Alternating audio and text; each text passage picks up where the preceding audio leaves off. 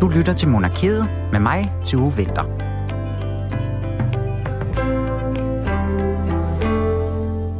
Frityrestegte søtunge strimler, rokkevinge, roulade, champagnesuppe eller måske et øh, æg i aftentaske eller en nonnebrud.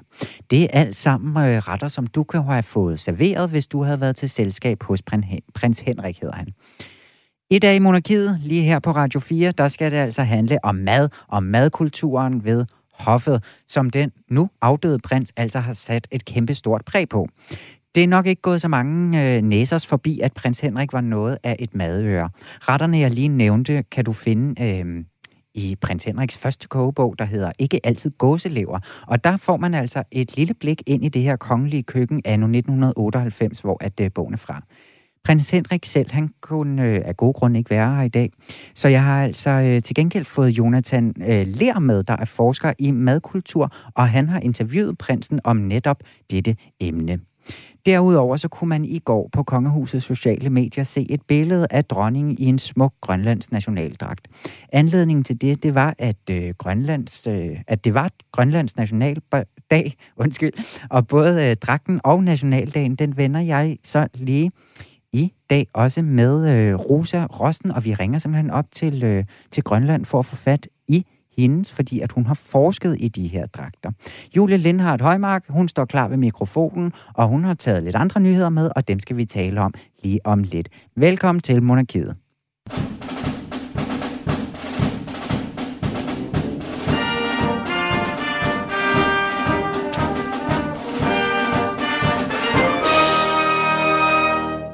Jeg stod og dansede lidt, så hvis det knak lidt i mikrofonen, ja, eller, så, øh, så, så, ja, så var det altså bare mig. Nej, det er så dødfestligt at lave radio stille. med dig, Tue.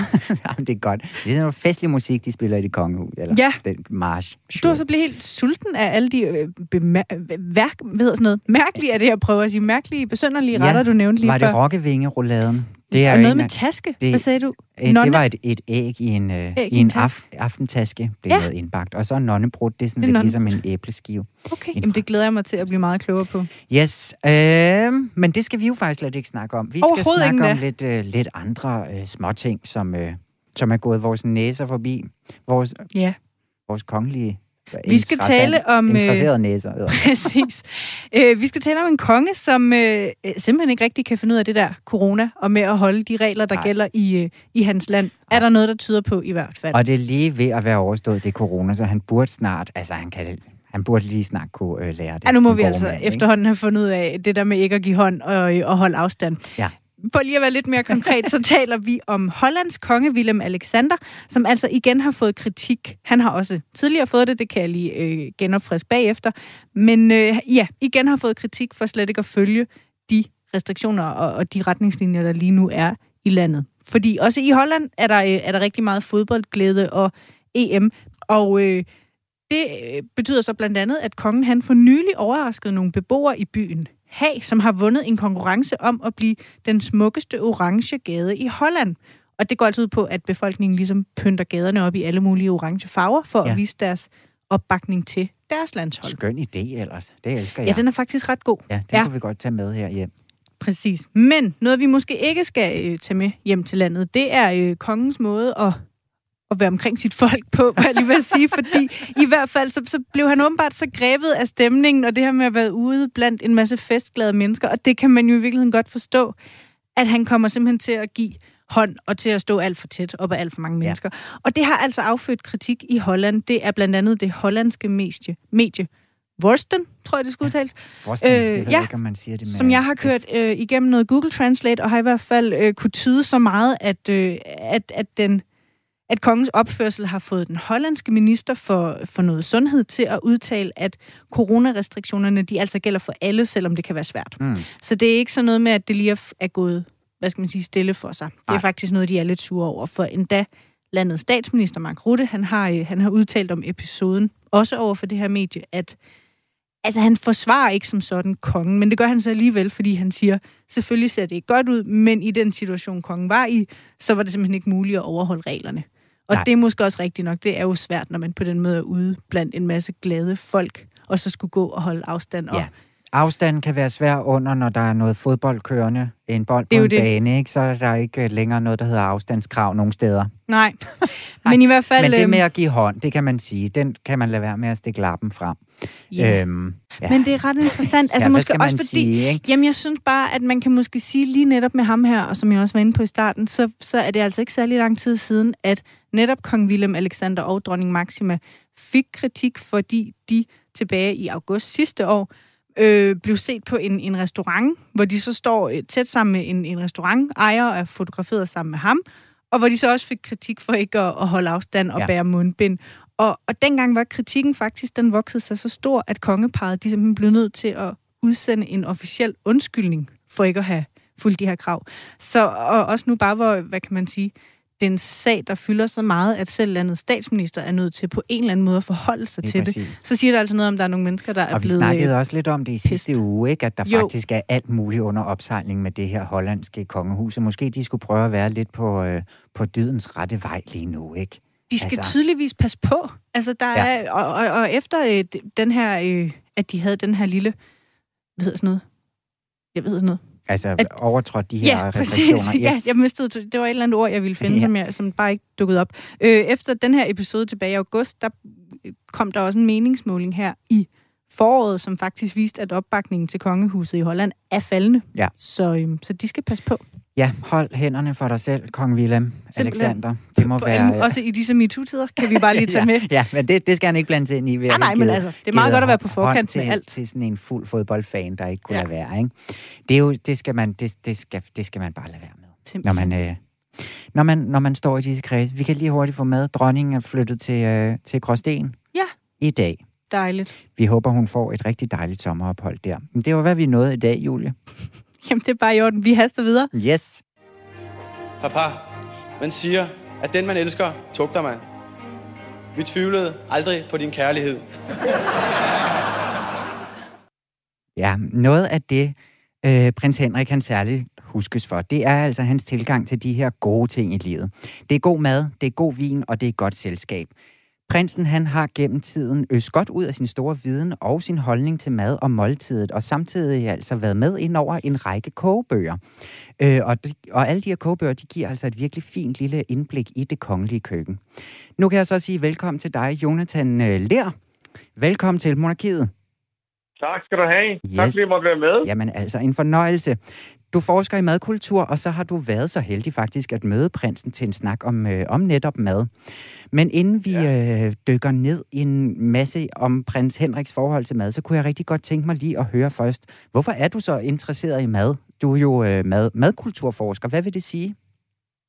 Jamen, det vil sige, at man forsker i madens betydning, øh, og hvordan den er indlejret i forskellige kulturelle sammenhænge, og hvordan de sammenhænge ændrer sig over tid, men også på tværs af forskellige øh, miljøer. Altså det kan både være landegrænser, men det kan også være sociale miljøer. Altså hvorfor er arbejderklassemad anderledes end overklassemad for eksempel. Ikke? Ja.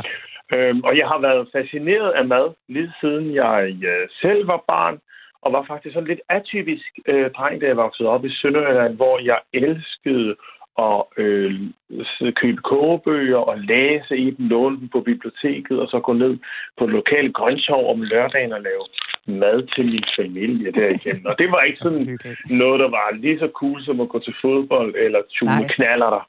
Øh, som ellers var sådan mere øh, for almindelige drenge dengang. Ja. Men det har jo også ændret sig øh, rigtig meget. Så jeg tror helt tiden, jeg sådan har været meget optaget af, hvordan mad ligesom har været en indgang øh, til øh, at forstå forskellige kulturer. Jeg var også ret tidligt faktisk øh, faldt i gryden i forhold til det franske, og var da jeg var 16 år et år i Frankrig som udvekslingsstuderende. Ja.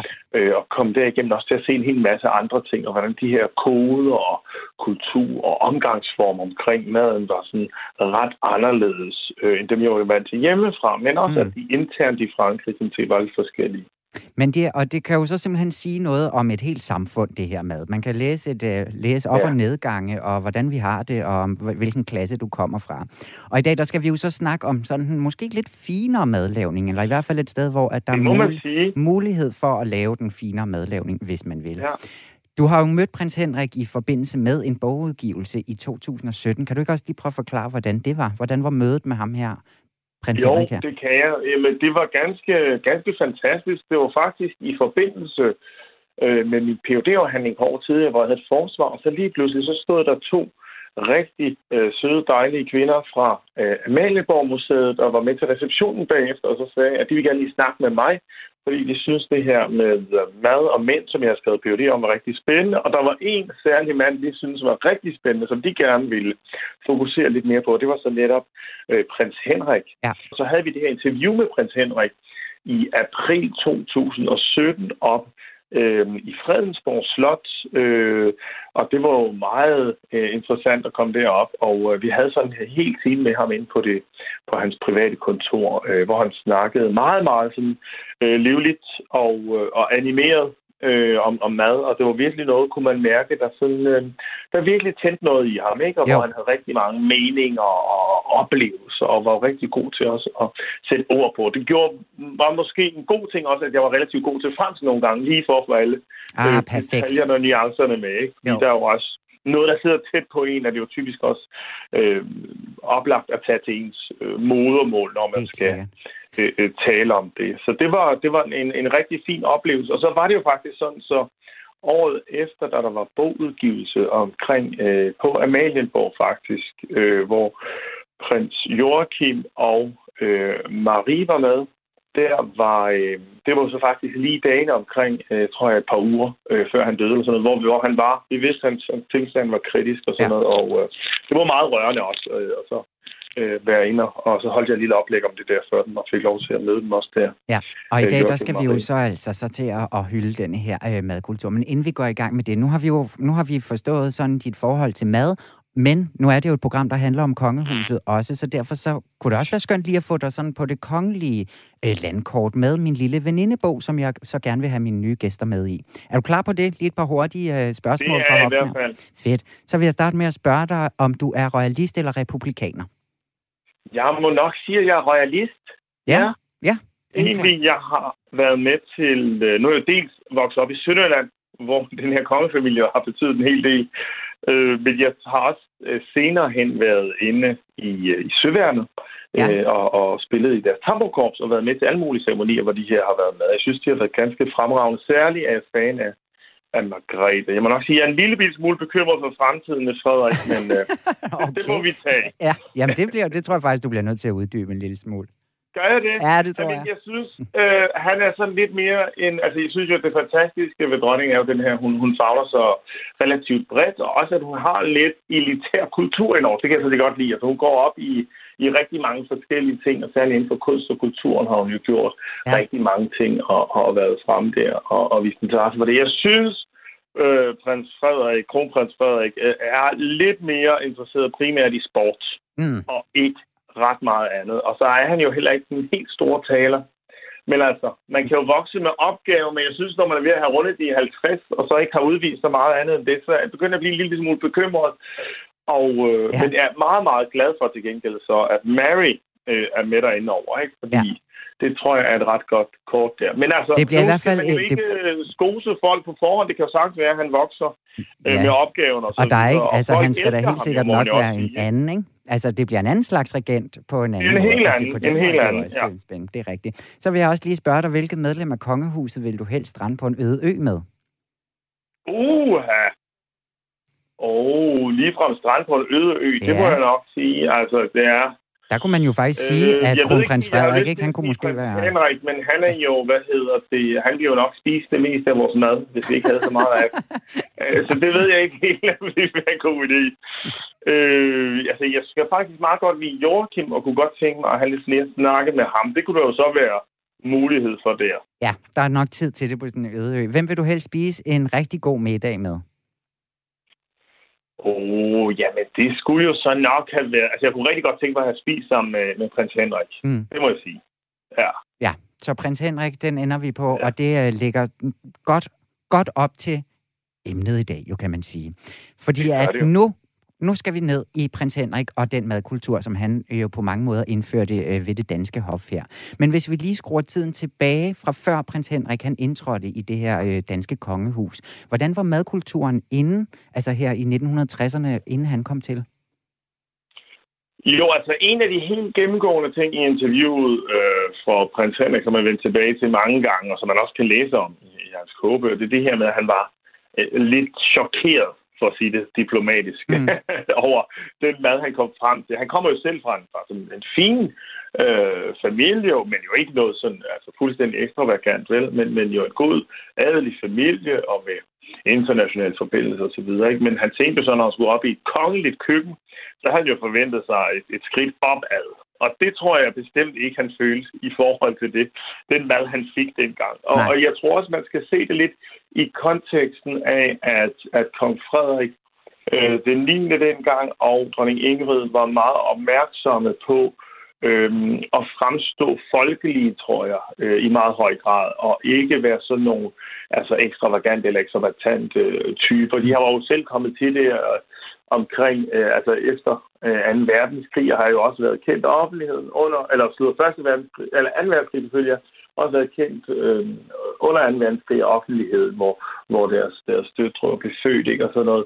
Ja, det var et tidspunkt, hvor vi skulle stå sammen, og, og hvor øh, øh befolkningen nok havde brug for de kongelige, også at de øh, ligesom var en del af den sådan fælles danske formidlinger og, og, og fortællinger. Så de havde øh, den mad, der blev serveret, var også meget øh, traditionelt dansk. Øh, og, og det fortæller han om, altså sådan til det frokost, så var det typisk sådan et sillebord med lidt øh, forskellige andre øh, pålæg til, men altid rugbrød, øh, og aldrig sådan helt rigtig varm mad. Den, og, og så om aftenen var det så typisk kartofler og sovs ja. øh, af en eller anden art. Ikke? det er øh, lækkert, synes jeg.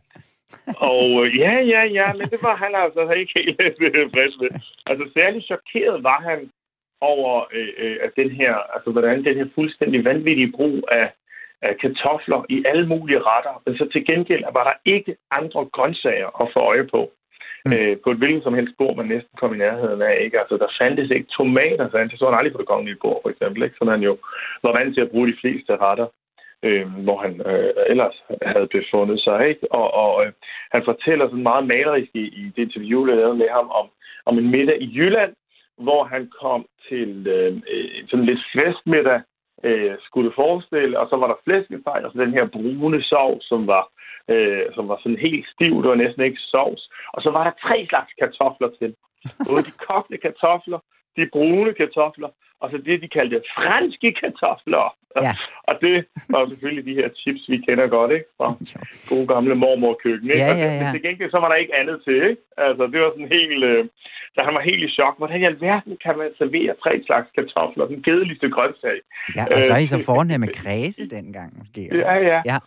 Øh, så det var, det var, der synes jeg, der var ligesom behov for at gøre noget. Og særligt det her med grøntsagerne, tror jeg var en ting, som han synes var, var ret bizart. Ja. At det ikke rigtig kunne, øh, kunne han, udvikle sig Han mere, får jo også gjort noget, ham prins Henrik her. Han får sat en helt en, en, en anden standard op i hvert fald. Hvad er det for en, nu kalder jeg det revolution, prins Henrik han kommer og starter ved det danske madhof her? Jo, altså han får jo lavet en række ting, øh, og blandt andet det her med at få indført nogle køkkenhaver rundt omkring, og sikkert få den altså, også udvendt, så der kommer krydderurter og en hel masse forskellige typer af grøntsager også rundt omkring de forskellige kongelige hofs.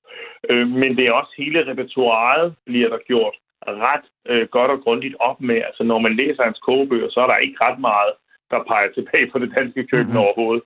Øh, men tværtimod, øh, så er, det, er der inspiration til Øhm, sådan primært to steder, der, der slog mig, det er hans øh, hjemmeegn øh, i Cahors, øhm, og så også øh, fra omkring, øh, øh, altså fra det asiatiske køkken. Ikke? Og, og det, der sådan set slog mig mest, det er, at, at den øh, region, som Cahors er en del af, er det her Quercy-området, øhm, øh, det er det faktisk lidt anderledes køkken, end det man ellers ser mange steder i Frankrig. Så der er nok mange af de retter, som jo egentlig øh, peger tilbage på den region, som mange nok ikke vil genkende som sådan det klassiske franske køkken. Øh, og, og særligt øh, slog det mig faktisk, at der ikke rigtig var noget oksekød i nogle af hans opskrifter næsten. Der er enkelte, men det er meget, meget få. Ja. Øhm, og det er jo simpelthen, at man ikke havde øh, kør i den øh, region, som jo befinder sig sådan cirka midt øh, i Frankrig, lidt, lidt syd øh, lidt sydpå. Ja, men hvad Øh, kendetegner så den her region? Hvad er det for en uh, Jamen det er, at øh, for det første, altså man, man har ikke oksekød, så man har ikke sådan noget bøf bourguignon.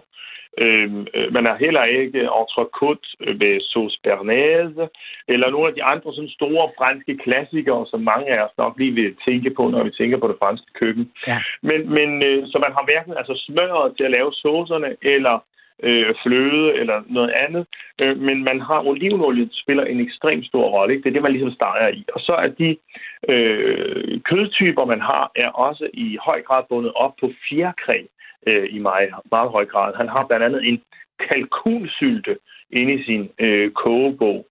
Øhm, og og øh, andekros er også noget, han elsker, øhm, som der findes flere opskrifter på. Mm. Øhm, og så spiller dyre, eller hvad hedder indmaden faktisk også en, en relativ øh, stor rolle. Han har flere opskrifter, for eksempel lammenyre, og en lidt mere sofistikeret som friteret dyrehjerne i beignet Ja, det lyder Øh. altså delikat.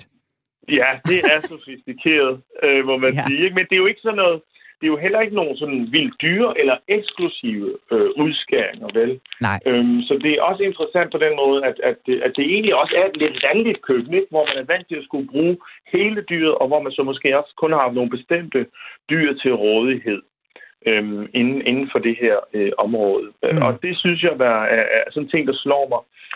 Så det, der også er i hele hans repertoire, det er, at der faktisk er en, en del interesse for Asien, og han har jo, øh, har jo boet i de gamle og opvokset i det gamle Indokina, øh, altså omkring Vietnam, Ja. øh, nu om dagen, ikke?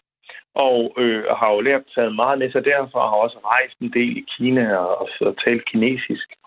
Øh, så der har han også øh, taget en hel del øh, med sig fra. Det ser man også i mange af de her, øh, i de her øh, opskrifter, øh, hvor der virkelig kommer øh, fokus på, øh, på, på mange ting. Altså, der er også noget med æggenudel og, og Mm. mm. sojasauce og sushi-ris og sådan nogle ting. Jeg synes også mange steder i den her... Som var lang tid før det blev altså, almindeligt ligesom at servere asiatisk mad i Danmark. Ikke? Jo, og der er også øh, der er mange hvor, øh, steder, hvor han, der også er beskrevet, synes jeg, i hans kogebøger, det her med, at han var virkelig ikke bange for at smage på noget. Altså, han synes alt var spændende, lige meget var sådan underligt ja. Kinesisk øh, køkken, det Ja, måske men helt klart. være, ikke? Så han har også haft en kæmpe klart. stor nysgerrighed over for det i hvert fald. Helt klart. Så det er, det er sådan en meget sjov øh, øh, blanding øh, på en eller anden måde af noget meget, meget internationalt, øh, kosmopolitansk, altså åbenheden over for alverdens køkkener på den ene side, ikke? Jo. og særligt de der på det datidens eksotiske asiatiske køkkener, og så på den anden side det der ekstremt lokale øh, tilbage fra hans barndom, øh, som sådan set tegner sig i det her. Det er sådan et sjovt spændingsfelt, Ja. øh, som er der på en af dem. Og på en af de andre ting, der også slog mig, det er også det der spændingsfelt med, med sådan, skal vi sige, det, det fine køkken, øh, og så det der lidt mere landlige, uformelle omgang øh, Mm. omkring maden. Øh, fordi han er også berømt for at holde meget fast i den her øh, fadservering øh, omkring hoffet. Ikke? Altså selvom man skulle gøre øh, fint an og rette rigtig flot til og så videre med pæn porcelæn og så videre, ikke? så skulle det alligevel ikke være mere formelt, end man skulle have en fadservering, for der er ligesom den der sådan fællesskabsfølelse tilbage igen fra, fra ligesom bondekulturen, Mm. ikke? hvor man sad omkring det store middagsbord og spiste sammen. Og der synes jeg også, man får et indtryk af... individualistiske Nej, lige præcis, eller- fordi eller at man noget får- ikke? Nej, man får meget et indtryk af, at, han, at, at det er det her, det er selve måltidet. Altså, det betyder lige så meget at møde som maden, som om, altså som maden smager. At det er en lige så stor del af sådan hans, hans øh, tilgang til maden. Den her, øh, Ja, absolut.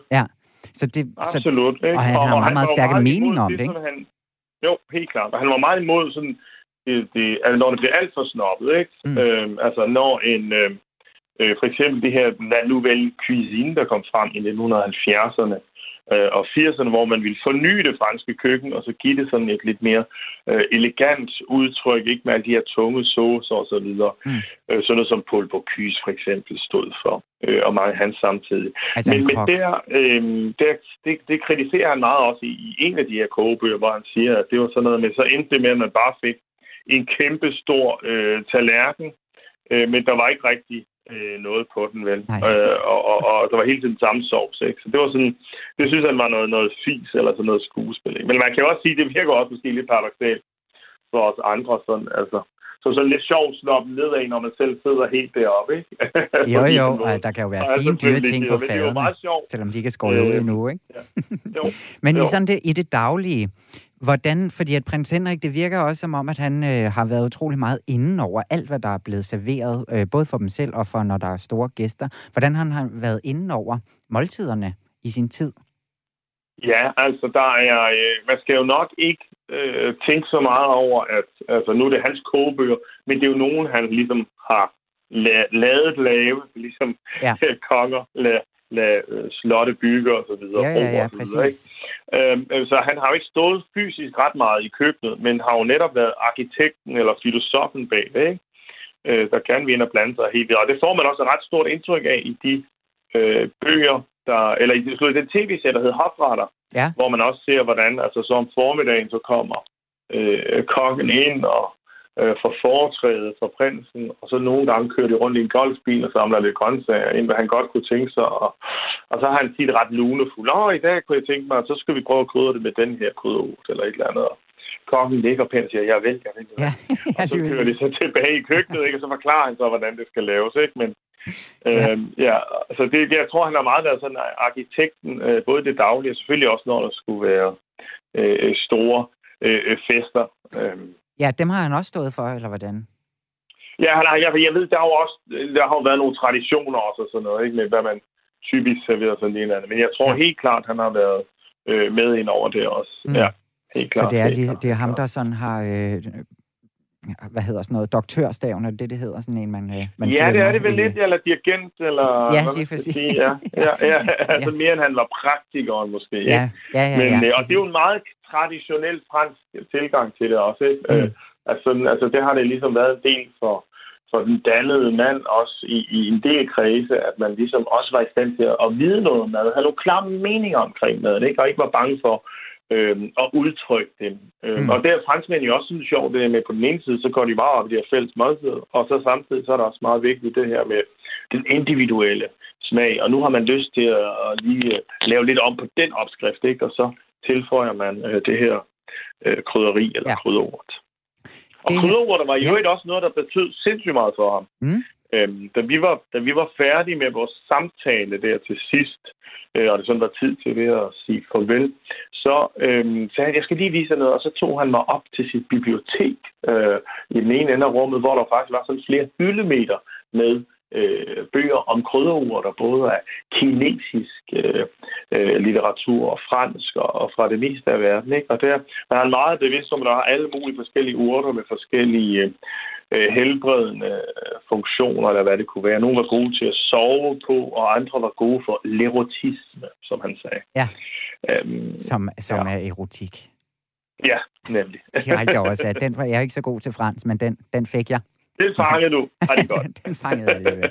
Ja, og det er også, han har vist også ved, ved sin kuvert havde han altid en lille buket stående af forskellige urter, ja, som han ja, selv lige ja, kunne ud over. det var sådan en ting, han havde fra sin mor, ja. fortalte han også. At det var sådan noget, hun, hun altid sad med. Ikke? Det havde jo masser af krydderurter dernede. Ikke? Så kunne man lige sidde sådan og give den sådan lidt uh, personligt touch. Ja, lige præcis. Hvis nu, nu som du også uh, lagde ud med at sige det her med, at det kunne sige meget om et helt sådan samfund eller en kultur i udvikling, når man kigger på maden, har prins Henriks madvaner og skikke, har det haft nogen indflydelse sådan ned i danskernes, den almindelige danskers madkultur, tror du?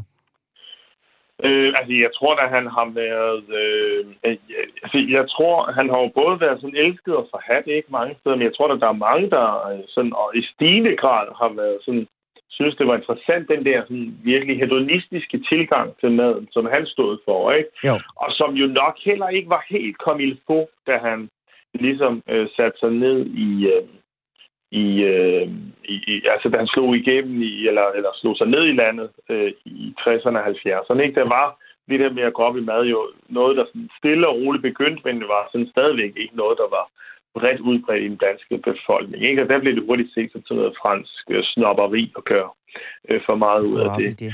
Ja. Men øh, altså, hvad han har sat sig konkrete spor, det er nok svært sådan helt præcis at pege på, for det er jo så mange ting, der afgør et, et lands madkultur. Ja, ja, ja. Men der er én ting, jeg har bemærket en gang, jeg lavede et projekt omkring mad i børnehaver.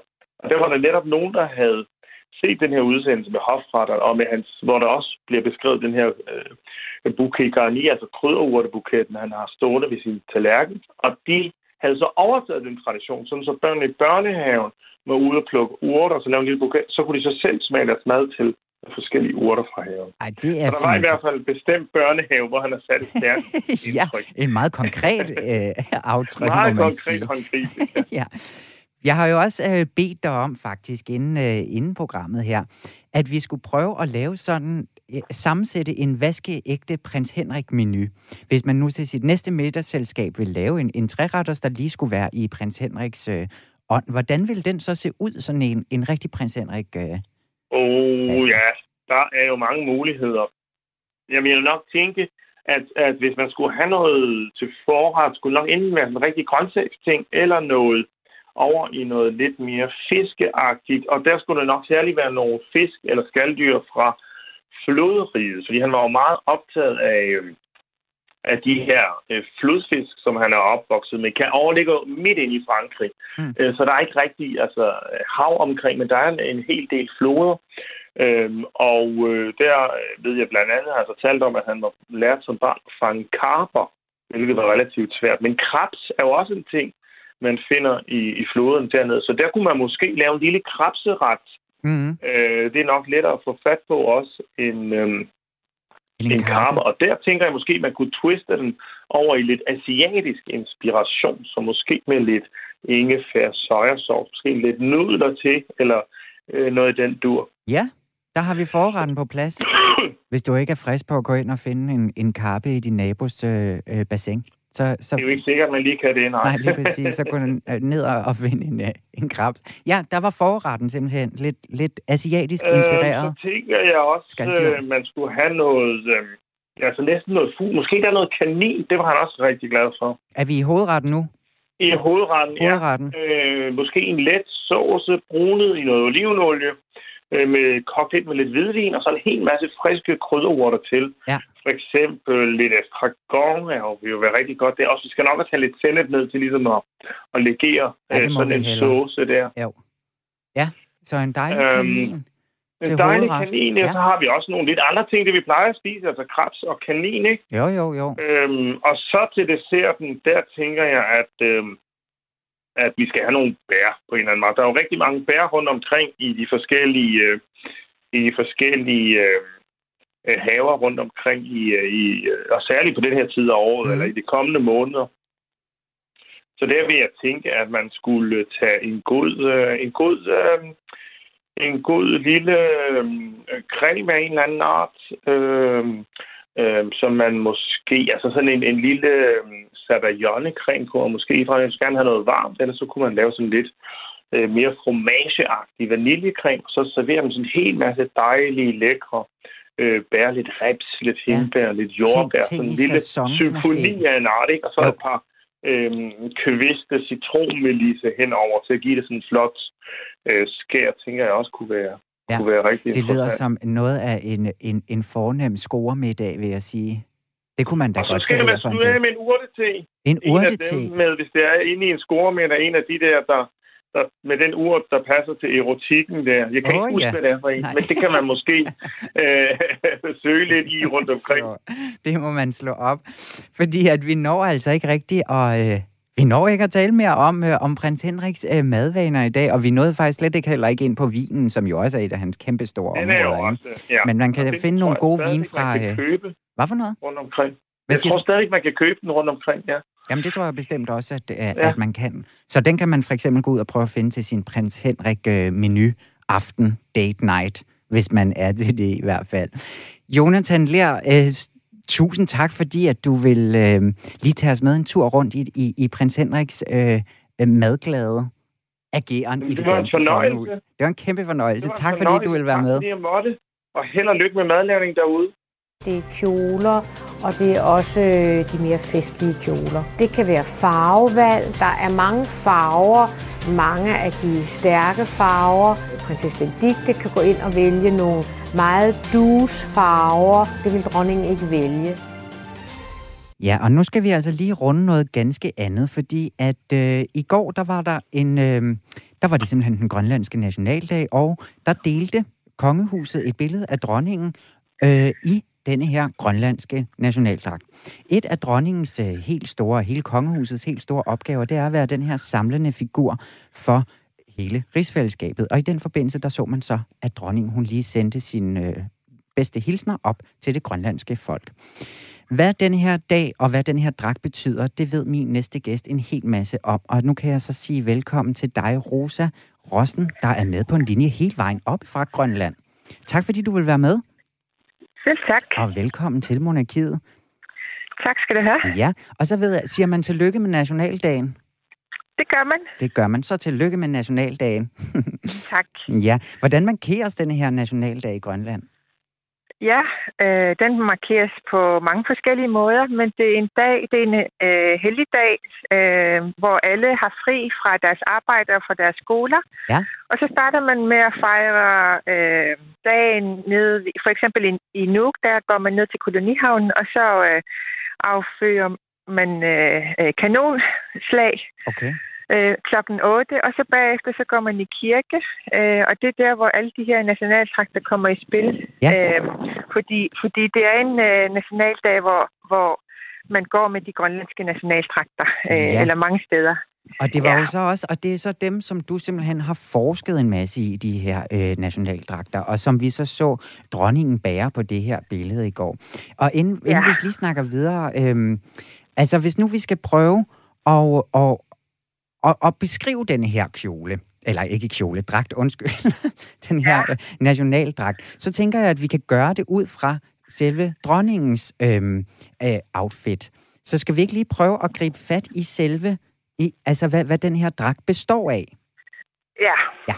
Hvis vi starter med overdelen, som bliver kaldt for anorak, det er en øh, øh, overdel med perler.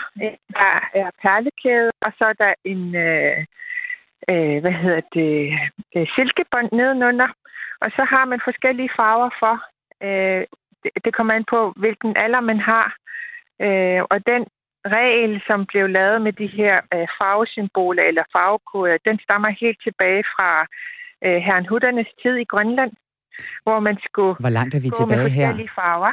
Det er i 1733 kom de til Grønland. Okay. Øh, og, så, og så blev man inddelt i sådan nogle kor, øh, øh, hvor man skulle bo sammen, øh, hvis man var ugift og gift og var på vej til at blive øh, hvad hedder det, teenager. Ja. Så havde man de forskellige koder, øh, farvekoder på deres øh, hop, hoppånd. Men det blev så overflyttet til øh, kvindens anorak.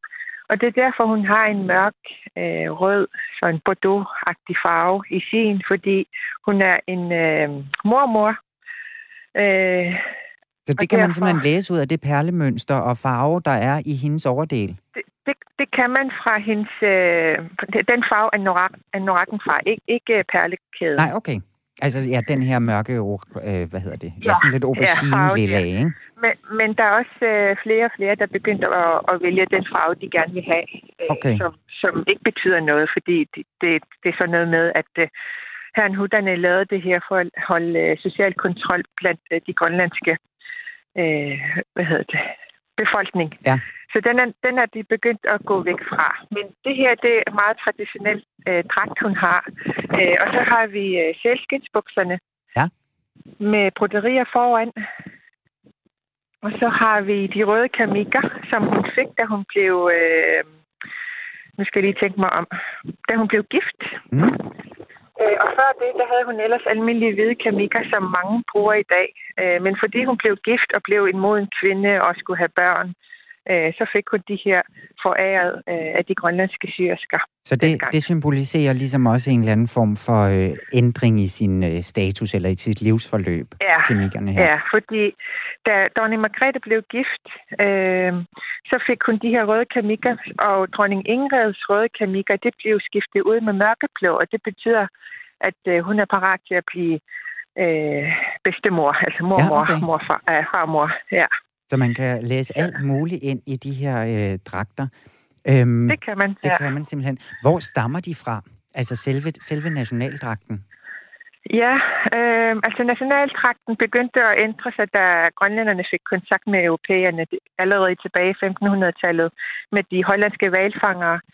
Øh, hvor de byttede sig til øh, store perler og forskellige farver stof osv. Så, videre.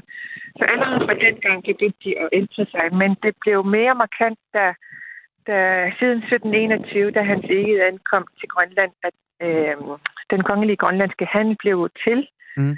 Og så kom der alle de her kolonibestyrer fra Danmark med deres koner, og de havde så grønlandske gifak, som betyder øh, tjener inden, eller øh, en, der er en husholderske. Og så begyndte de her grønlandske kvinder at blive inspireret af de øh, danske kvinders øh, tøj, men også deres øh, indretning i boligen, hvor de havde de her øh, mønstre øh, i gardinerne, hvor de øh, kniblede øh, og brodererede osv. Mm. Så dem førte de også til deres trakter. Det kan man så også se i de her øh, de hvide kamikker, som mange af dem går med i dag. Men det har dronningen så ikke. Øh, Ej, men Mary de har dem. Okay. Ja. Så de er, og de har jo hele den her kongelige familie, de har en eller anden, øh, ja, eller, altså de har, de har den grønlandske, og hvis der også den færøske øh, øh, Ja, det har de. Ja. Men, men, det, men øh, det anderledes er i dag, at øh, kongepar, nej, øh, kronprinseparets børn de har øh, fra alle forskellige regioner i Grønland. De har fra Nordgrønland, Østgrønland og Vestgrønland, og det er forskellige øh, dragter, ja, fordi øh, hvor de meget, går med. Ja, hvor meget, hvor meget sådan differentierer de her dragter, eller hvor forskellige er de fra de forskellige dele? Den vestgrønlandske dragt er meget øh, anderledes end øh, for eksempel den fra Thule, mm. øh, men også fordi Vestgrønland blev øh, kolonialiseret meget mere end øh, Thule og øh, Østgrønland gjorde. Øh, de var meget mere tilstedeværende øh, i de vestgrønlandske kolonier. Så derfra kan man se den her store indflydelse fra den europæiske kultur. Ja. Og det kan man ikke så meget med, med østgrønlandske og nordgrønlandske dragter. Mm. Jeg kan ikke huske, om du sag, sagde, du, den dronning har på, har den en, en bestemt, øh, øh, altså tilknyttet en bestemt egen? Ja, det er vestgrønlandsk. Okay, det er en vestgrønlandsk. Det, det er fra, fra Obdomnavik fra nord og så ned til Nanortalik okay. i Sydgrønland. Det, det, der har vi samme øh, hvad hedder det, øh, nationaldragter. Ja, så den har, sådan ja. har hun, øh, sådan en har hun fået. Hun har haft en del igennem årene, men lige nu der har hun så altså denne her i den ja. her. Yes. Hvis nu, ja. hvad, hvad betyder den her dragt for hele det grønlandske folk?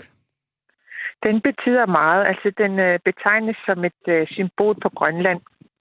Øh, og mange af grønlænderne, især den ældre generation, er øh, store royalister, så de, de er jo meget glade for at se øh, vores dronning gå med den grønlandske nationaltrakt. Ja. Og det er også noget, som har stor betydning for befolkningen stadigvæk her. Hvordan, brug, hvordan bruges den?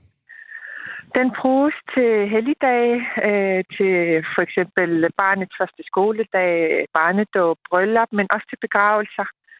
Øh, og så bruges den også her til øh, nationaldagen, mm. øh, hvor, hvor mange går ned til kolonihavnen eller til andre steder for, for at fejre dagen. Ja, er, er det sådan en, som alle grønlændere har? Altså har man, en, har man sådan en nationaldragt? Øh, mange har, men det er ikke alle, der har. Og, og dem, der ikke har i dag, de er begyndt at gå med andre øh, grønlandske øh, mærker, for eksempel noget, der symboliserer øh, Grønland, eller der går med modetøj, designet af grønlandske designs, og hjemmelavet anorakker med perler. Så, så det er meget forskelligt. Ja. Øh, men men når man starter i skole og går, hvad hedder, bliver konfirmeret, øh, er det næsten alle, der, har, der går med den. Ja, okay. Men det, det synes jeg er meget interessant. Det er, folk, der er, det folk, der vælger den fra, der så prøver at symbolisere Grønland på en anden måde? Nej, det kan både være øh, folk, der vælger den fra, men også øh, folk, der ikke har råd til at købe øh, de her, mm. øh, den her nationaldragt, fordi den er dyr. Ja, ja hvad står sådan en i, cirka? Åh, oh, det ved jeg ikke. Omkring 20-25.000, ja. tror jeg. Det er jo også noget af en... Øh, og så skal vi også tænke på de her sælskin, der bliver brugt, som er meget svært at få fat på. Uh, vi bruger den spættede sæl for eksempel til bukserne, og den er truet i Grønland, så vi bliver nødt til at købe det fra Island. Nå for søren. Ja. Men nu er der også begyndt, uh, og der er også flere, der er begyndt at bruge andre former for sælskin. Så, altså det er også, er det stadig... Ændret. Hvad for noget, undskyld? Den bliver ændret gennem tiden, tror jeg, men lige nu, der, der ser den stadigvæk ud, som den gør i dag. Ja. Øh, og det har den også gjort siden 2. verdenskrig, øh, hvor den blev til en formel trakt i stedet for hverdagstrakt. Okay. Og det har noget at gøre med, øh, da Grønland fik øh, kontakt med USA under 2. verdenskrig, fordi det blev afskåret fra Danmark, så begyndte man at kunne købe tøj, færdigsyet tøj, og derfra blev øh, dragten mere til et formelt dragt, som man kun gik med, når de skulle i kirke. Okay. Ja. Fordi at denne her, jeg kunne læse også inde på Kongehusets hjemmeside, der kan man så se, at nationaldragten her, altså dronningens, den er syet af en systue, øhm, som er en af to systuer, der, der også fungerer som sådan en, en, altså en, en læreranstalt, eller hvor man bliver oplært i at lave det her håndværk, det her Ja. vanvittige håndværk, som det er. Har, har det været en tradition og et håndværk, der har været sådan i fare eller ved at uddø? Ja, øh, det har der været mange debatter om. Øh, og der, i den forbindelse, der blev der åbnet en øh, nationaltraktsyrisk skole i Sisimiut, øh, hvor de tager øh, kvindelige, det er mest kvinder, Ja. øh, som øh, søger til det sted, og, det, og de kan kun tage 15 per gang, og det er en uddannelse, der, der varer i to år. Men der er så også mange, der er blevet færdiguddannet øh, igennem de her sidste 10 år, hvor, hvor skolen åbnede. Men, øh, men der er stadigvæk mangel på syersker, men den er ikke troet som sådan. Nej, okay. Så der er ligesom, og, Ja. det, og det er også ja, et håndværk, der er meget, meget bevaringsværdigt, må man, øh, må man mene. Ja, det er det. Yes. Men, det, men vi er også begyndt at se forskellige former for den, fordi det her med, at øh, herren, Hun, herren Hudderne lavede de her forskellige farveregler, det er man også begyndt at se væk fra. Så, Mm. mm. så den er begyndt sådan at ændre sig lidt. Ja, vi må se, hvad der, øh, hvad der sker med, den national, øh, med Grønlands nationaldragt. Rosa Rossen, Ja. i hvert fald tusind tak, fordi at, øh, at vi lige måtte ringe så langt væk også, og, og, og, og få historien om de her smukke, smukke dragter. Tak, fordi du vil være med. Selv tak. Ja. så gælder det om at vise, hvor dygtige I kan blive.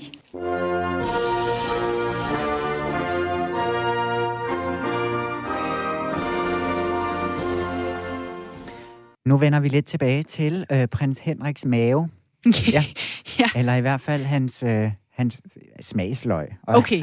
Jeg vil nødig øh, begive mig ud i at gætte noget om hans organer. Nej, jamen, jamen, det holder vi os om. Det kan Nå, være, det der er er lidt andre organer. Nu hørte vi jo, at han var god med indmad, eller Nå ja. godt kunne lide indmad, Ja. siger man vist. Så jeg har simpelthen lavet en, bog, en, en quiz ud fra den her skønne kogebog, han har lavet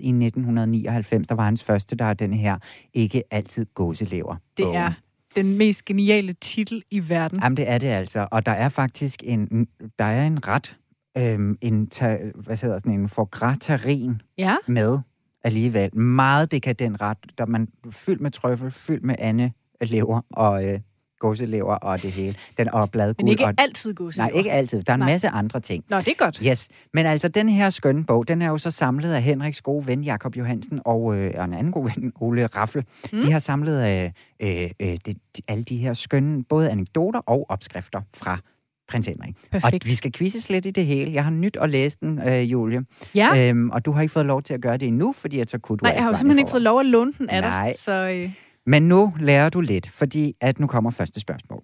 yes. Prinsen mener, vi alle sammen er køleskabsmisbrugere.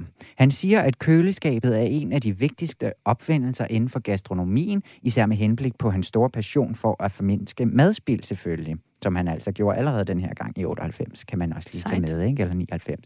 Men vi misbruger også køleskabet. Hvad mener han, at vi gør forkert? Mener han A, at glemmer vi at tage ingredienserne ud, når vi skal tilberede maden, så er det nemlig vigtigt, at alle råvarerne har stuetemperatur, når der skal kokkereres. Mm. Mener han, det er en kæmpe fejl, at vi lægger oste i det kolde skab, fordi at gode oste, de kan slet ikke holde til at komme ned i denne her, altså ned i den kulde, de skal i fadeburet. Eller siger han, at vi alle sammen sætter vores køleskab til at køle alt for meget? Det skal stå på 10 grader. Oh. Altså, de bevæger sig jo egentlig lidt inden for samme, øh, hvad hedder sådan noget, øh, emne, eller samme sådan Ja, det resonemang, er at, at det hele må ikke blive for koldt. Ja. Øhm, Ja, men hvad, hvad er det? Ja, det er nemlig det. Åh, oh, jamen, øhm, altså det, den første, den er jo rigtig nok. Det har jeg også fået at vide mange gange. Mm. Men måske fordi han er f- franskmand, så prøver jeg at gå med osten, at vi danskere, vi kommer simpelthen til at smide den gode Danbo Ja. for længe og for koldt i køleskabet. Ja. ja. Alt for koldt køleskab. Og så er der point. Jubi! Ja. Det er der nemlig, for han mener nemlig, at, at man må altså ikke lægge de her oste ind i køleskabet. Nej. Men, nu nævnte du selv lige den gode Danbo der, den må du faktisk gerne lægge i køleskabet, fordi gudskelov. at mange af de danske oste, de er lavet til i dag, så de kan holde til det og sådan noget. Jeg tror egentlig også, øh, Henrik måske ville øh, kategorisere nogle af de danske oste som værende mere noget, en art gummi end Ja, det, ja, ost. ja, det altså. tror jeg nemlig bestemt også, at, at han ville. Det var så flot, Julie. Tænk nu der. Ej, hvor sk- Ej, en strålende start i dag. Ja, og lad os se, om den fortsætter, fordi at nu kommer andet spørgsmål. Da prinsen afholdte bukkejagter på Bornholm, var der tradition for, at man på den sidste aften, der skulle man altså spise indmaden fra de skudte bukke til middagen på Dannebro. Prinsen foretrak, at bukkelever nærmest serveres rå, så blodet løber for mundvin, som prinsen han selv beskriver det. Men hvad mener han, at øh, en gennemstegt bukkelever, som alle gæsterne vil have, minder om? Minder det om en, øh, en død vandmand, der har ligget for længe i solen? Minder det om en udtrådt hu- hyttesko, hedder det? En udtrådt hyttesko? Eller om en gammel norsk vante? Ej, hvor er det specifikt. Øhm, hytteskoen prøver jeg at gå med. Du tager øh, B'eren igen med Ja. hytteskoen. Der var det altså en gammel norsk vante. Han synes, at det er sådan En gammel norsk vante. Ja, at sådan en bukkelever, den minder mest om, hvis den har fået lidt for længe på panden. Okay. Men han siger så også øh, i det her, at det er altså ikke en ret, man serverer til gæster, hvor man ikke kender dem så godt. Fordi at det kan se noget voldsomt ud, når han sidder der og spiser en rå lever, og det nemlig løber lidt i mundvine. Ja. Så det er ikke til fine middage, men mere til jagt, jagtklubben, ikke? Okay. som man kender godt. Hvis Ja. du vil kaste dig ud i det, Julie. Det, Jamen altså, så nu ved jeg da, jeg ikke skal give den for længe i hvert fald. Desværre intet point, men Ej, så kan, okay. kan vi prøve igen. Fordi tredje spørgsmål kommer her. Når man læser den her bog, så får man øh, meget et indtryk af, at prinsen havde et meget autonomt forhold til mad på en eller anden måde. Han går ikke så meget op i regler om, hvad der er normalt, hvad der passer sammen normalt, og hvordan man som normalt vil give gribe råvarer an. Han stiller sig for eksempel skeptisk over for sådan en tommelfingerregel, som man ellers hører igen og igen. Hvad er det for en tommelfingerregel? Mener prinsen ikke, at det er nødvendigt at kassere muslinger, der ikke har åbnet sig under en dampning? Dem skal man jo helst smide ud, ikke? Ja, Fordi ja, så er de det døde. stod jeg også lige og tænkte. Ja, Yes. Siger man. siger man ja. ja. Eller køber prinsen ikke den der med, at kyllingekød nødvendigvis skal være gennemstegt? Eller synes prinsen, at det er en uskik at vaske sine grøntsager, fordi man skyller en masse vitaminer og smag væk? Øhm, så hvis der er lidt jord på, så skal de bare børstes lidt. Øh, nu hørte vi jo tidligere øh, Jonathan Ler forklare, at øh, prins Henrik netop var meget glad for grøntsager, og også på en eller anden måde har været øh, primus motor for, at der overhovedet, øh, altså at grøntsager har Ja, fundet deres vej. Margrethe har fået en gulerod en gang imellem. Ja, lige netop. Ja. Øhm, så må ikke det er det med, at man ikke skal vaske dem for grundigt, så man bevarer vitaminerne? Det synes jeg er rigtig flot øh, resonemang, du har Ja. lavet. Det er jo desværre forkert. Nå, nej, Men det var altså godt sat Jamen, jeg sammen. takker for opbakningen i hvert fald. Ja, fordi at han, han stoler ikke helt, eller han, han prøver ikke, han mener ikke det med muslingerne Er det er, rigtigt? er nødvendigt. Eller Nå. i hvert fald, men han siger så også, at køkkenet, de kasserer dog dem, der ikke åbner sig, bare for en sikkerheds skyld. Der er måske en grund til sådan at lege med, med det. Men han tror altså ikke helt på det. Han har da nok Okay. en, en lukket østers i sin tid. Nå, som jamen dreng. altså. Som dreng ude i, uh, i den franske. Måske heller ikke Ja. alt det, man prøver af med mad som børn, at man nødvendigvis skal blive ved med at gøre. Nej, lige præcis, det kan man sige. Og det, det, man behøver måske ikke at udfordre sådan en, vel? Nej. Men øh, ja, bliv ved Ja. med at smide dem ud, fordi det gør de kongelige kokke altså også. Ja. Ja. Fjerde spørgsmål. Ja. Gør, hvad de gør. Prinsen går i høj grad op i måltidet som noget, der i bogen øh, beskrives som nærmest helligt. Det var vi også inde på lidt tidligere. Der er et helt afsnit om, hvor meget han hader tallerkenservering, blandt andet fordi, at fællesskabet omkring fadene er væk, og alle sidder med deres individuelle tallerkener, alt det her. Øhm, så, så har han sådan et lille citat, hvor han siger, at måltiden er afspejlingen af noget. Hvad afspejler måltidet? Afspejler måltidet, at øh, verdens hjerte, altså måltidet, er ligesom et visitkort, der siger mere om verden end noget andet ved et selskab? Eller er det en afspejling simpelthen af hele samfundet i hver epoke? Eller er det en spejling af ero- erotik, at du opnår ikke en større samhørighed mellem mennesker ud over øh, ja, selve erotikakten? Så kommer mad altså ind på en direkte anden plads. Se igen.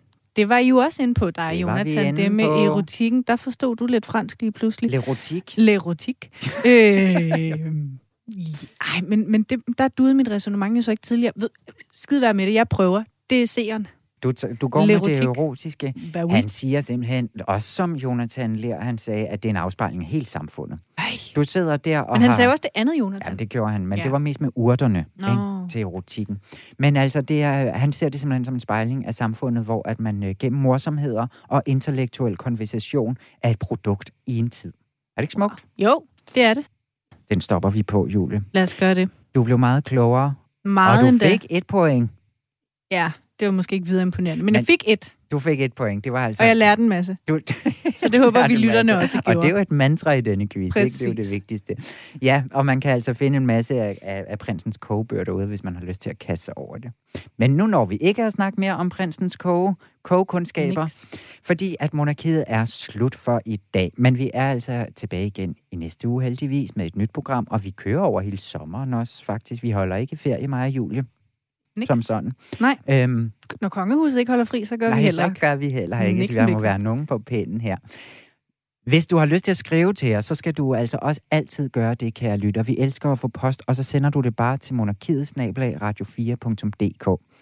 Nu får du nyheder. Mange tak for i dag.